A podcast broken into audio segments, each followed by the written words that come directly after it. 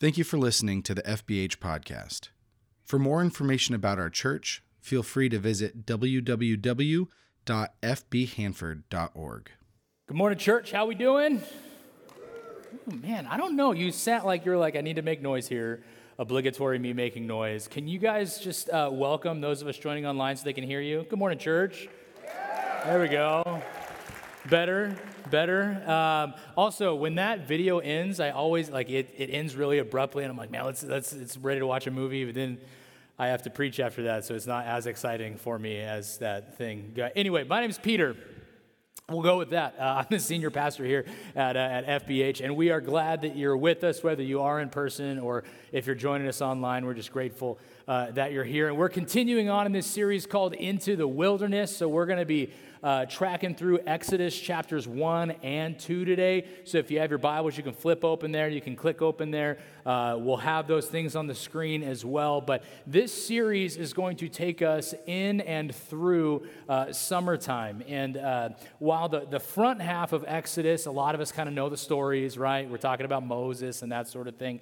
The back half, there's a lot of meat there that we kind of uh, we, we aren't as familiar with. So we're excited to, uh, to get through that. Um, but, uh, but even as we get into this, this second week in this series, uh, it really is some of the first of the real stories of Exodus uh, as we are, like I said, in chapters chapters 1 and, and 2 today. And so as you're flipping there, uh, just real quick, some of you know this. We have, so we have five boys. Um, and uh, the youngest of those five boys, I, all of you have tuned me out. You're like, five boys? That's ridiculous. Okay, so the youngest, it's about him, not how crazy our life is, okay? Um, so the youngest of our five boys, his name is Noah. And Noah is the cutest, blondest kid you've ever seen. I have no clue where he came from because Sarah and I both have brown hair. But uh, he also, Noah, about a year and a half ago, we noticed that one of his eyes was kind of starting to drift a little bit. We're like, hmm, that's not good. So we ended up taking him to an eye doctor, right? He's three.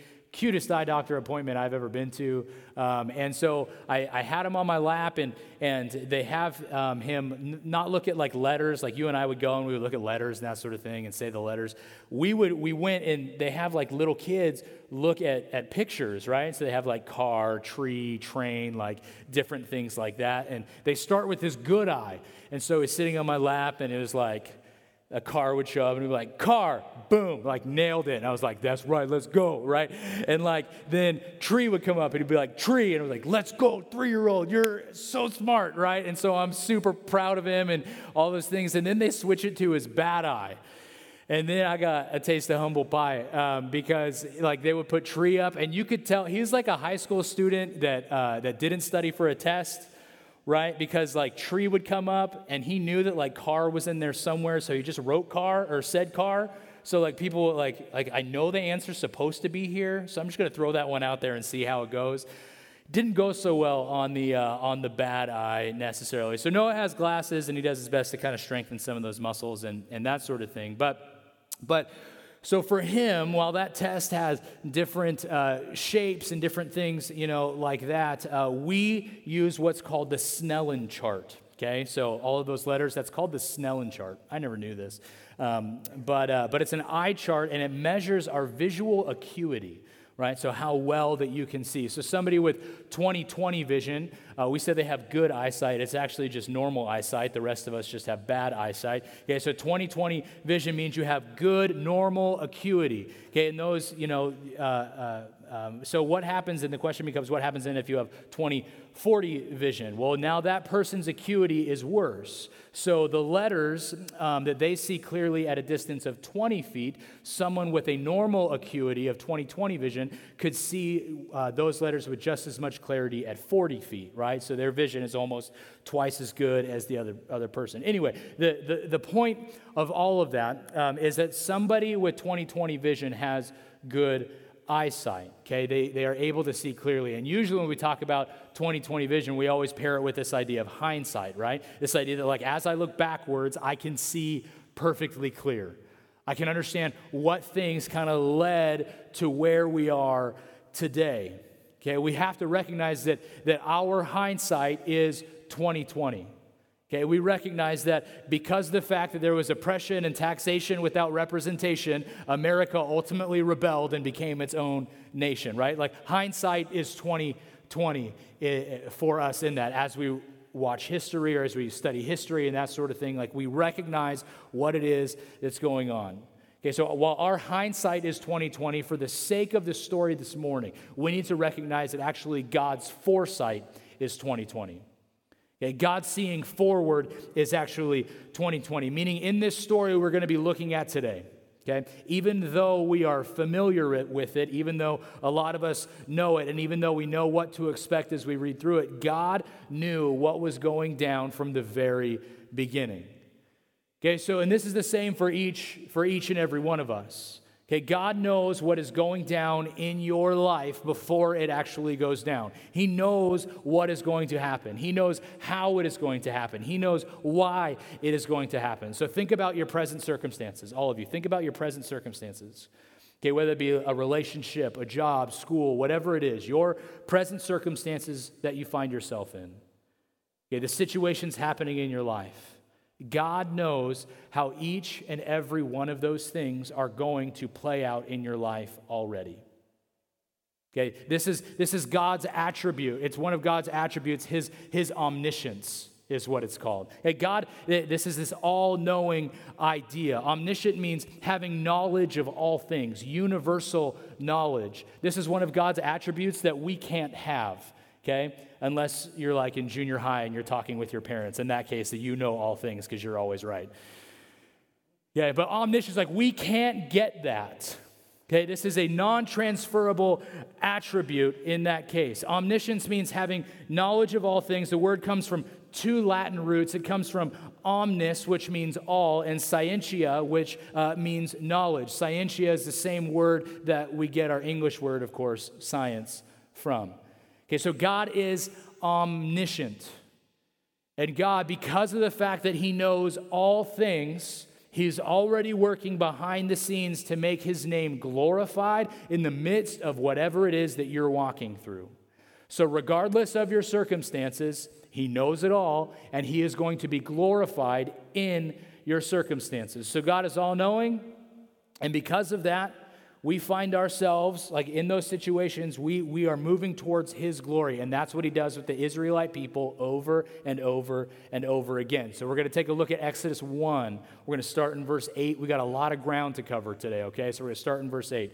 It says this Then a new king, we'll get to that in a second, okay? Then a new king to whom Joseph meant nothing came to power in Egypt.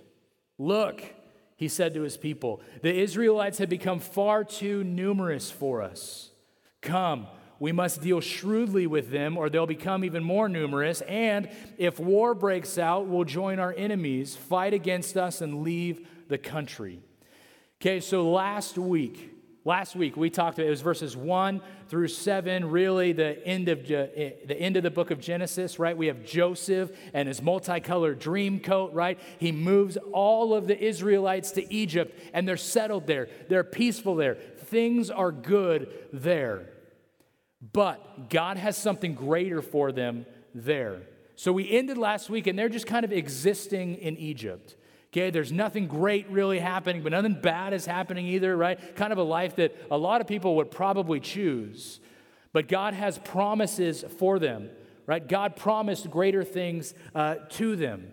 And they were settled under this old Pharaoh, right? Joseph, remember Joseph came in, Joseph in his coat, he came in and he was the second, the second most powerful person in all of Egypt. And there was a famine and he handled the famine and he did all of these things. And so, so Pharaoh then blessed Joseph's family. was like, hey, you're just to be peaceful. You're to live here and it's all good. Well, then somewhere between 200, 250 and 400 years goes by.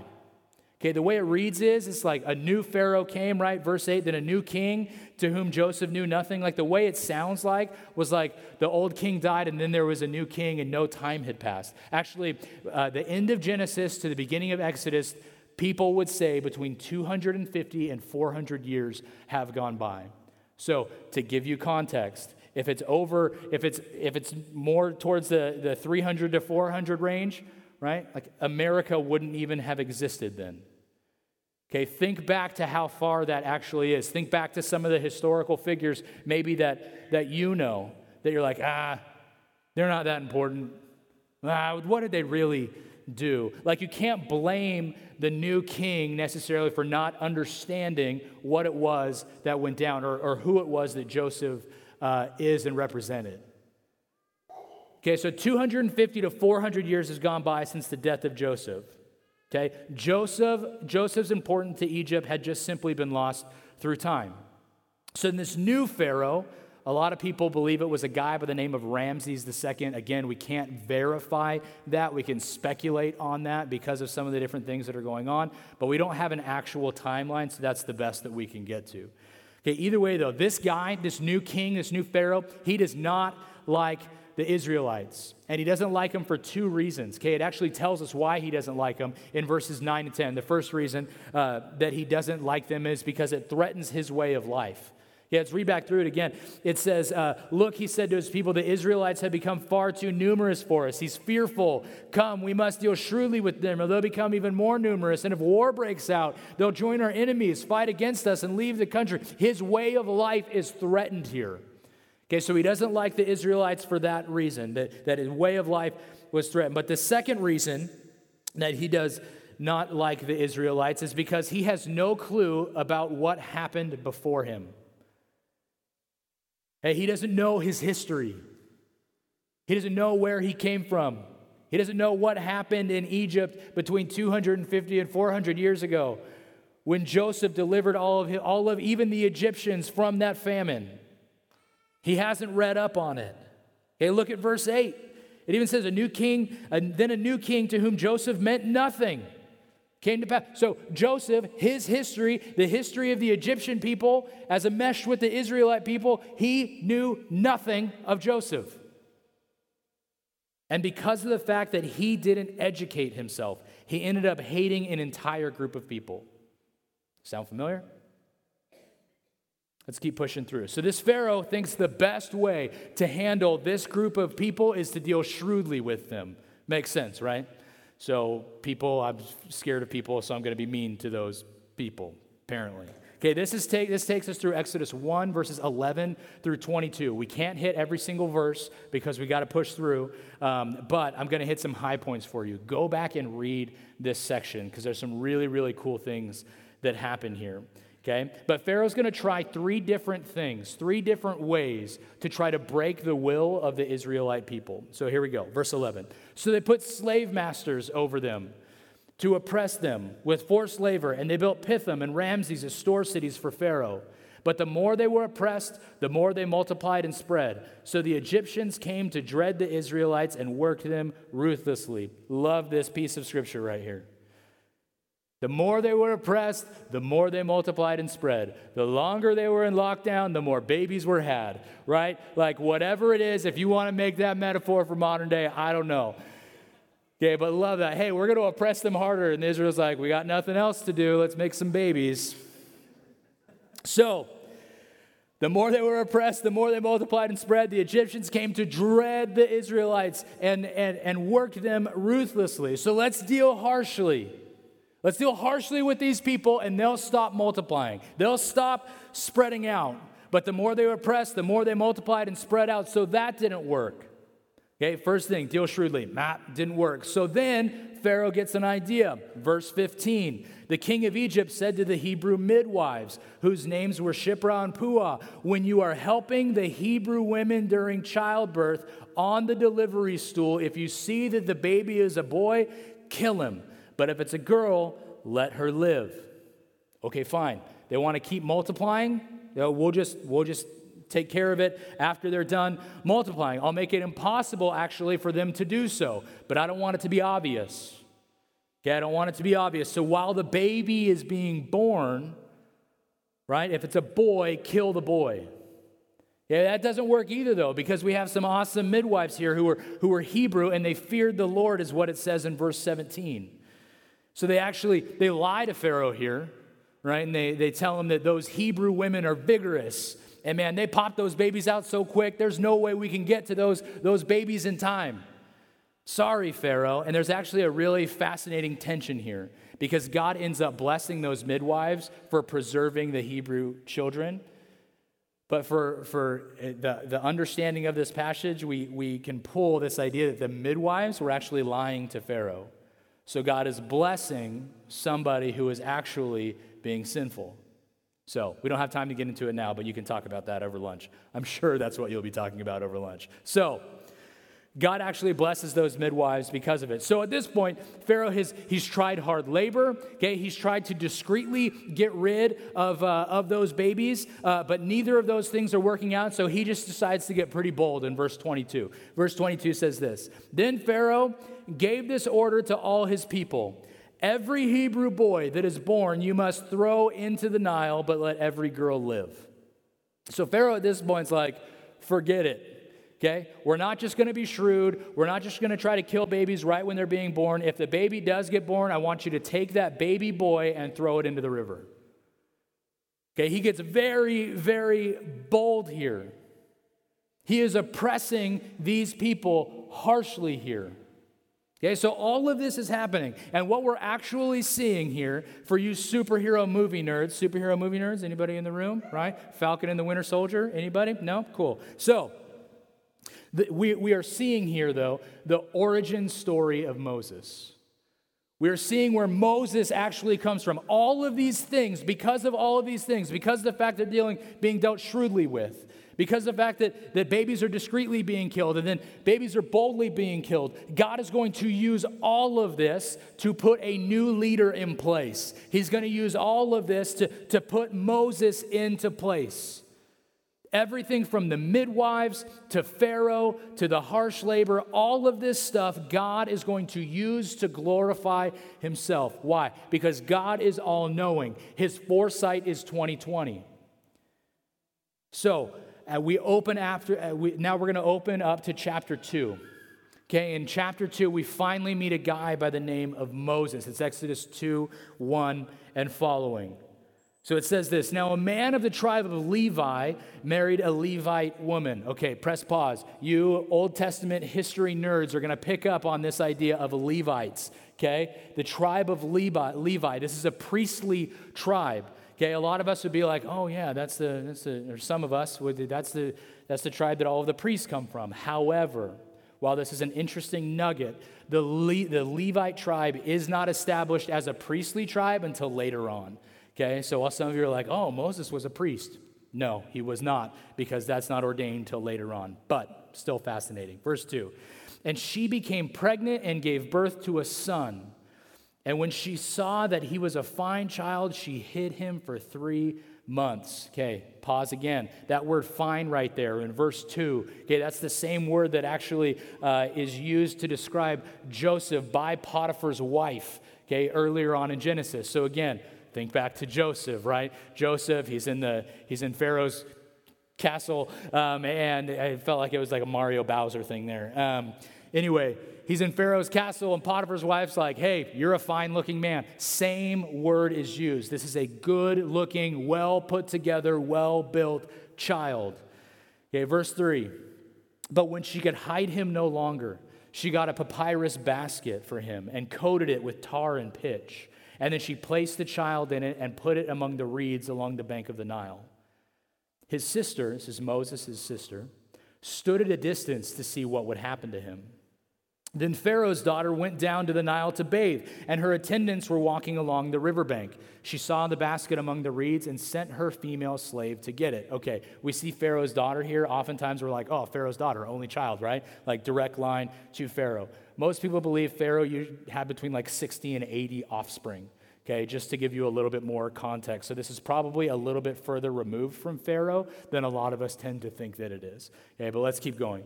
Okay, so sent a female slave to get that basket. Verse 6 She opened it and saw the baby. He was crying. Shocker, he was floating in reeds. And she felt sorry for him. This is one of the Hebrew babies, she said. Then his sister asked Pharaoh's daughter, Again, Moses' sister asked Pharaoh's daughter, Shall I go and get one of the Hebrew women to nurse the baby for you? Yes, go, she answered. So the girl went and got the baby's mother. Time out. If I don't stop here for a second, my wife's going to be upset at me because this is her favorite part of this entire story. That in God's God's omniscience, him knowing everything, him knowing how all of this stuff is going to work out. Okay, God is like, hey, or, or this lady's like, hey, uh, you want me to? You want me to? I don't know. I'll just find some Hebrew lady for this baby to, to nurse with. And God's like, yeah, hey, how about how about you take the baby's mom and actually uh, she's going to get paid to do it as well right? Some of you moms out there who like nurse babies for years on end, you're like, I wish I got paid to nurse my baby. But uh, verse 9 Pharaoh's daughter said to her, Take this baby and nurse him for, you, for me, and I will pay you. So the woman took the baby and nursed him. Man, baby reunited with mom. Verse 10 When the child grew older, she took him to Pharaoh's daughter, and, and he became her son. She named him Moses, saying, I drew him out of the water. Okay, so let's get back to Moses' backstory here, okay? So, because of the fact that Pharaoh was forcing babies to get killed, Moses was hidden until he couldn't be hidden anymore. He gets put into a basket, and God uses Pharaoh's own decree to help keep Moses safe by allowing him to grow up under Pharaoh's protection. This is one of my favorite. I, the, the, irony here is ridiculous. Pharaoh's like, hey, we're going to kill all the babies, but we found this baby, so I'm going to protect him. All the while, this is going to be the leader of the Israelite people. This is going to be the guy that ultimately delivers the Israelites from underneath Egypt's reign. A Pharaoh is actively protecting him. And not only is Pharaoh actively protecting him, his mom also gets to raise him. He gets to grow up with his family. Okay, again, Pharaoh's daughter returns Moses to his own mom. That's cra- it's absolutely crazy to me. So at least for a while, he gets to learn about his Hebrew heritage, like his Israelite heritage. And then when he's older, he goes and lives with Pharaoh's daughter and, and, and learns about the Egyptian heritage. So Moses really is kind of in a unique position here. He understands both sides. Someone protected by Pharaoh, raised by his parents, most likely to learn about both of these cultures. And God is sitting in the background, waiting for all of this to happen until a decision needs to be made by Moses. Is Moses going to live a life of comfort as an Egyptian, or is he going to embrace his Israelite heritage? Okay, this comes to a head when he actually kills an Egyptian to protect an Israelite. Ultimately, he flees. Moses gets married and he has a kid. Okay, that takes us all the way through chapter 2, verse 22. Okay, so I know we're diving deep into the story. We're getting glazed. Lean back in with me for just a second, okay? Exodus 2, verses 23 and 25, 23 to 25. It says, During that long period, the king of Egypt died. The Israelites groaned in their slavery and cried out. And their cry for help because of their slavery went up to God. God heard their groaning and he remembered his covenant with Abraham, with Isaac, and with Jacob. So God looked on the Israelites and was concerned about them. So, this entire backstory goes down. Everything is piling up. And in verse 25, it says that God looked on the Israelites and was concerned about them. But here's the deal. So we look at this and we're thinking like, oh yeah, here comes Moses. Is Moses' backstory. Man, Moses is about to erupt onto the scene. But one thing that we often forget is while all of this is playing out, from baby all the way to Moses having his own kid to living for 40 plus years in a town called Midian and getting prepared before his actual call at the beginning of chapter 3, the Israelites know nothing about it. God is radio silent except for that one time that he blessed the midwives. They don't know what's happening. They don't know deliverance is close. They have absolutely no clue. All they know is toil and shrewd labor and their children getting killed. That's all they know at this point. For us, hindsight's 2020. We can see what's about to go down. We understand that Moses is about to arrive on the scene. But as far as everyone else is concerned, no one knows about this. Moses is nobody to no one at this point. No one knows about him. That's it. That's their lives. They have no leader to speak of. We don't hear about God doing anything. Radio silence, just more time when his promises are not being fulfilled. And I'm assuming that you felt that way before. I'm assuming at some point you have been there thinking to yourself, like, or even saying out loud to yourself, God, where are you right now? Where are you in my life right now? Why aren't you doing anything? My life is in shambles. I could really use a break here, God. Or my life is just, man, it's just the same story on repeat over and over and over again. God, where are you working? Why aren't you moving? I don't see you. I don't feel you. I don't hear you. Where are you? I'm sure the Israelites cried out in the same way. Like, God, you've promised us. You promised us to deliver us. We're your people. Where are you? And so the question becomes when, when we can't see God working, when we can't feel God moving, when we don't hear Him, when all we have in front of us is either the mundane or the miserable, what is it that we are supposed to do?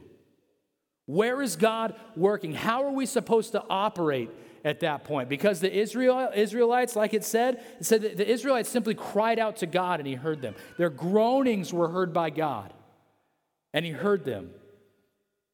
And I think there's something we need to be willing to, to pull from that. I think that, that, that in our lives, when we don't see God moving, we assume nothing's happening. We don't see God moving, we, we assume that, that God is simply not working. Know, we can even go one step further and assume maybe because I don't feel God moving or I don't see God's work in my life that He's abandoned me, or maybe I feel like, hey, God doesn't, doesn't love me, obviously. And so because that, I'm out. Forget about church. God doesn't bless me enough. It doesn't seem like He's holding up His end of the bargain, so why would I want to stick around in that case?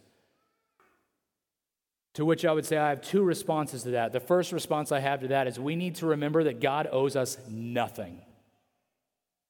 God owes us absolutely nothing. For some reason, we tend to get it into our heads that we, like this idea that because we've entered into this relationship with God, that now we're owed something for some reason. Like because we acknowledge Him, He's going to give us an easy life with blessing upon blessing. Right? Karma's not biblical. Stop assuming it is. Like God, God doesn't take away blessings because like you sinned one time.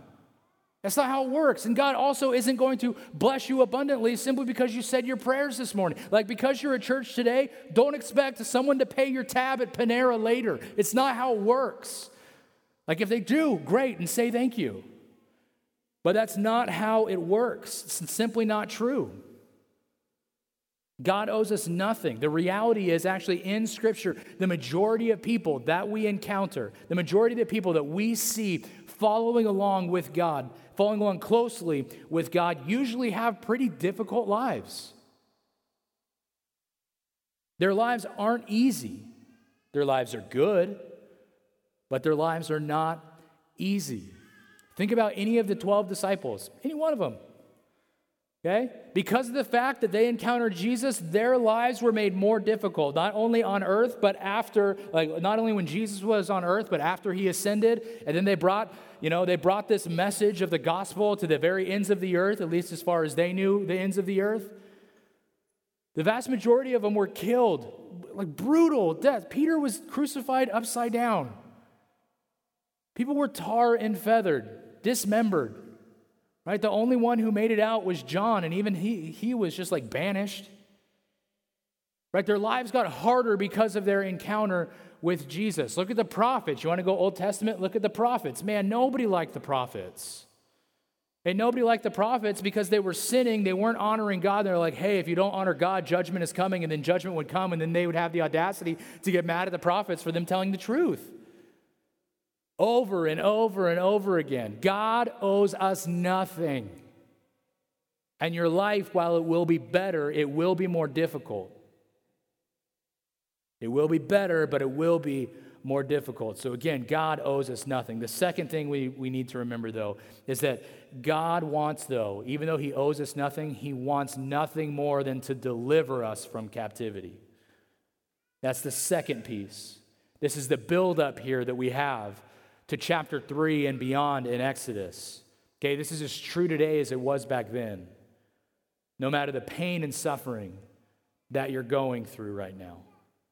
God has promised to deliver you from your struggle. He may not deliver you out of that trial, right? If you're drowning in debt right now, God may not just say, hey, bank error in your favor, I took care of it. Chances are He's simply going to walk you through that debt and that struggle. Maybe He'll bless you and deliver you, great. But chances are is that He's simply going to walk through that with you. He may not deliver you out of the trial, but He will definitely deliver you through that trial. Right? It tells us that God is for us. It tells us that God wants to deliver us. Psalm 27 1 The Lord is my light and my salvation.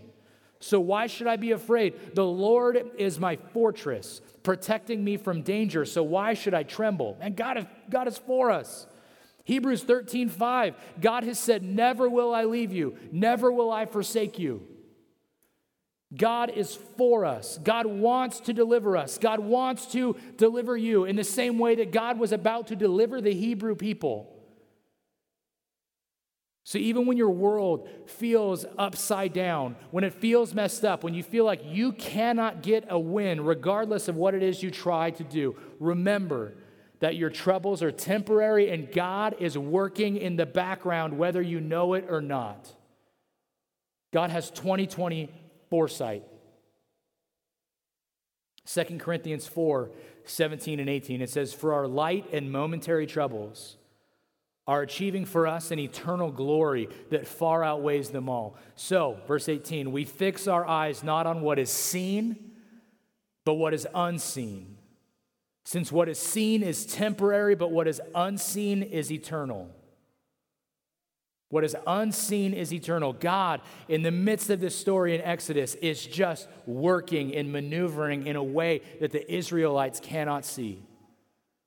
So, whatever it is that's going on in your life, know that God is going to use that to glorify Himself.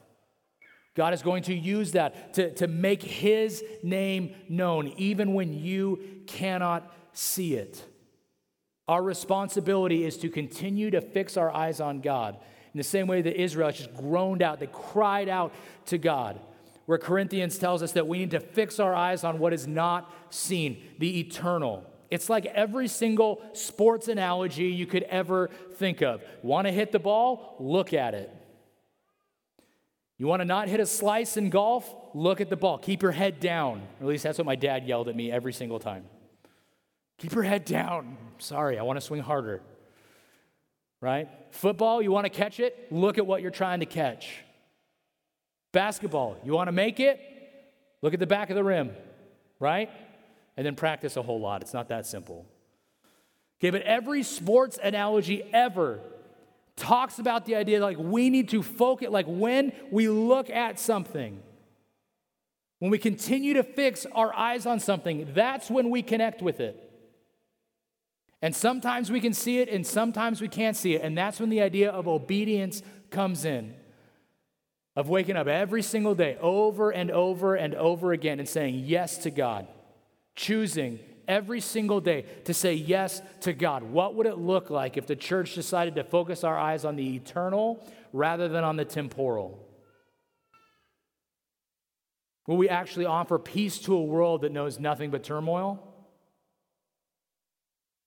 We would probably stop offering band aid solutions to problems that actually, and, and actually be able to explain to our society that because of the fact that we are broken, because of the fact that man is sinful, our society is messed up because of sin and nothing else.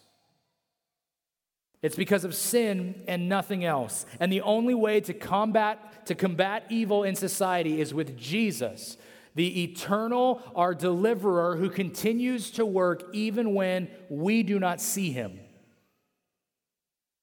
That's how it works. That's his omniscience. He will be glorified. Whatever it is that we are going through, he will be glorified in the midst of it. And he continues to work behind the scenes. So let's fix our eyes on the eternal and trust that he's working. Amen, church? Let's pray. Heavenly Father, God, I'm thank, man, I'm thankful, Lord, for your word. I'm thankful for your people. I'm thankful for this church. And God, I'm thank you, thankful for stories like the book of Exodus, the history of your people. And the metaphors that we're able to pull from them, the, the, that we learn about your character, God, in the Old Testament over and over and over again. And because of the fact that you don't change, we can apply those same truths to our lives about your character that you're unchanging, that you're a promise keeper, that you're omniscient. God, that you are working even when we can't see you working. So, God, I don't know where every single person in this room is at today. I don't know if they're in the midst of the mundane or the miserable. I don't know, Father. God, but we recognize that you are working. And even when we can't see it, you're working. And you're working to make your name glorified. So, God, I pray that in our lives we would do our best to glorify you to help you in that glory, to help those people in our world see your glory.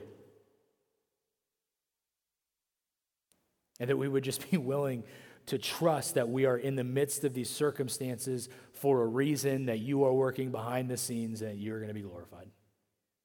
And Father, for those maybe who have who've not said yes to you, who, who are waiting for, man, that deliverance, that God, you, you want to deliver us from evil. You want to deliver us from our sin. You want to deliver us from an eternity apart from you.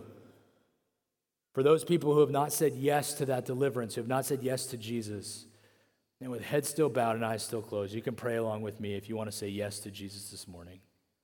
In the quietness of your heart, say, Father, A, I admit that I'm a sinner in need of a Savior. I need deliverance.